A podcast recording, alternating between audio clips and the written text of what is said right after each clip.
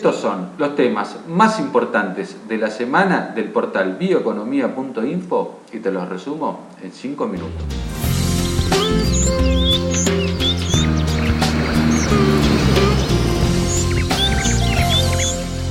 La semana pasada tuvo lugar el Congreso Anual de Maizar, la institución que nuclea a los principales actores de las cadenas de valor de maíz y sorgo y allí en uno de los paneles Jorge Gilbert, asesor internacional de INTA, presentó los resultados de un trabajo sobre la evaluación ambiental de la transformación de maíz en Argentina.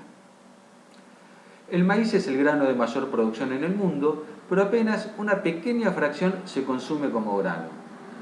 el grueso de su producción es de alguna forma industrializado y si tenemos en cuenta que el comercio internacional de maíz apenas alcanza al 15% del volumen total producido, nos damos cuenta que esta industrialización se lleva a cabo en su país de origen. Pensemos solamente en Estados Unidos, que es responsable de la tercera parte de la producción mundial de, de maíz del planeta.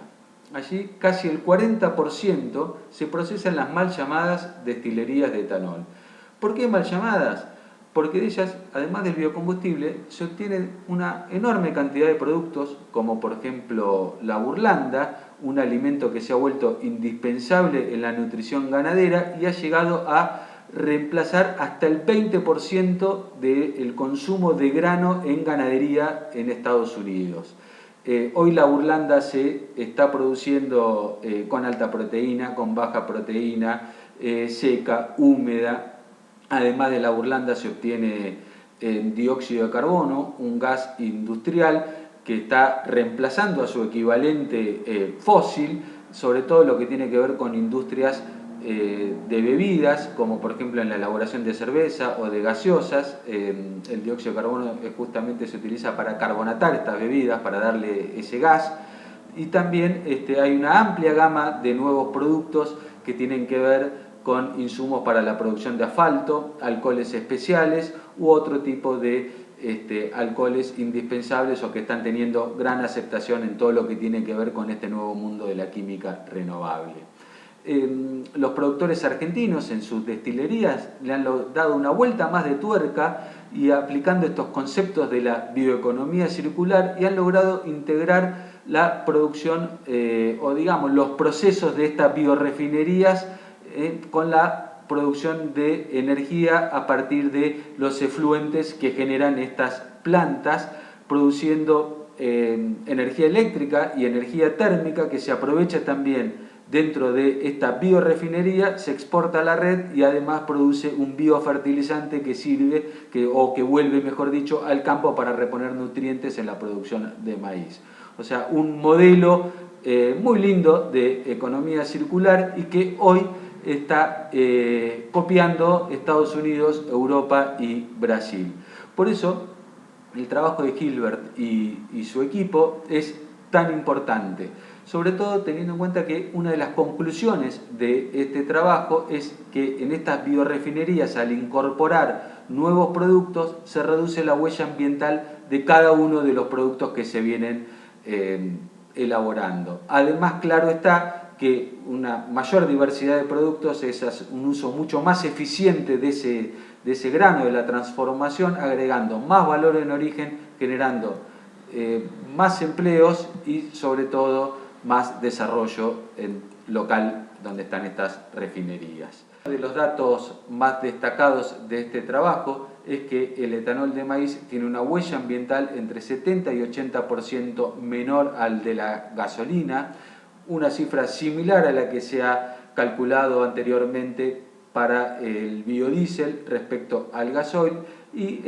valores que están muy eh, por encima de los valores de reducción que se consiguen con eh, la movilidad eléctrica al compararla con los combustibles fósiles, siempre y cuando estemos considerando como debe ser todo el ciclo energético de estos vehículos, es decir, considerar eh, la energía eléctrica con que se cargan, cómo fue generada, con qué combustibles fueron generadas. Y aún así, utilizando energías renovables, no se consiguen estos valores de reducción que, que están consiguiendo los biocombustibles. Por eso cuesta tanto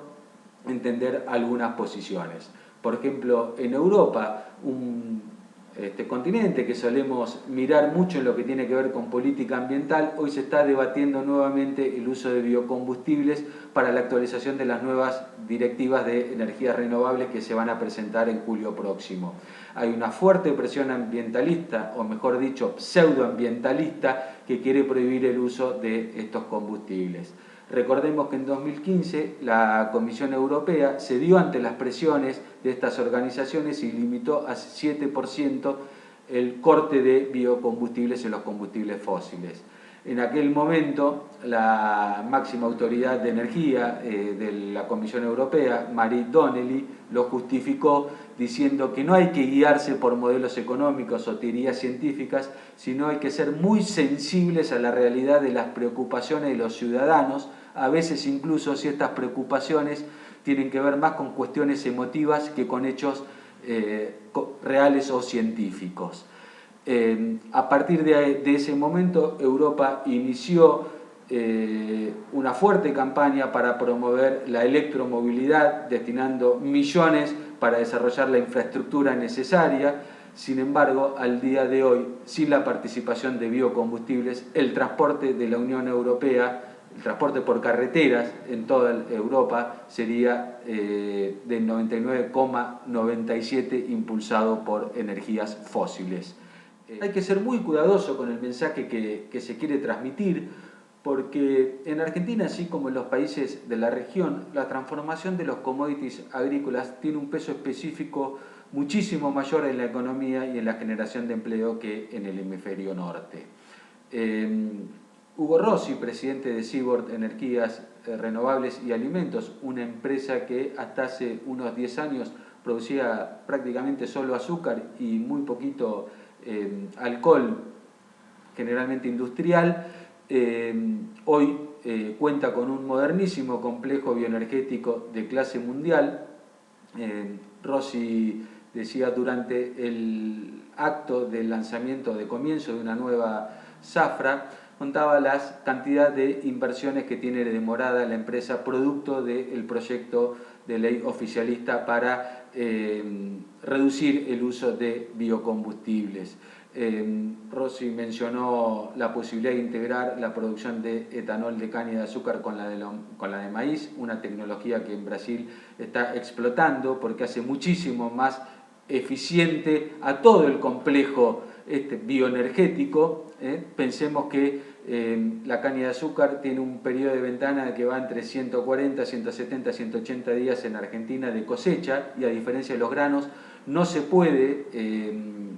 conservar, o sea, eh, el ingenio funciona mientras la caña se puede cosechar, cuando se pasó este periodo el ingenio cierra, con lo cual eh, estamos, eh, tenemos la mayor parte del año sin operar, haciendo una de estas destilerías dual, la planta puede operar durante todo el año. Además, Rossi mencionó la posibilidad de este, instalar una planta de biodiesel, algo de enorme relevancia para el norte argentino, para tener la posibilidad de procesar localmente la oleaginosa y evitar los altos fletes que eh, requiere transportarla hasta el puerto o también eh, las grandes distancias que tiene que transportar hoy el combustible para llegar hacia el norte, me refiero a el gasoil. Hoy estamos ante la enorme oportunidad de poder ser líderes en esta incipiente era de las bioindustrias, un modelo muy distinto al que teníamos acostumbrado del siglo XX, en el cual una materia prima que llegaba se transformaba y salía un producto. Hoy estamos hablando de procesos dinámicos basados en la economía circular, el, eh, el apoyo de la ciencia para lograr estos nuevos productos y poder atender las demandas crecientes de productos sustentables en las economías que se han propuesto hacer frente al cambio climático. Un hecho que está eh, que requiere fundamentalmente de eh, soluciones científicas y no de estas que atienden las emociones de los votantes. Dependerá el gobierno con sus señales si queremos ingresar o no en esta nueva era. Hasta la semana que viene.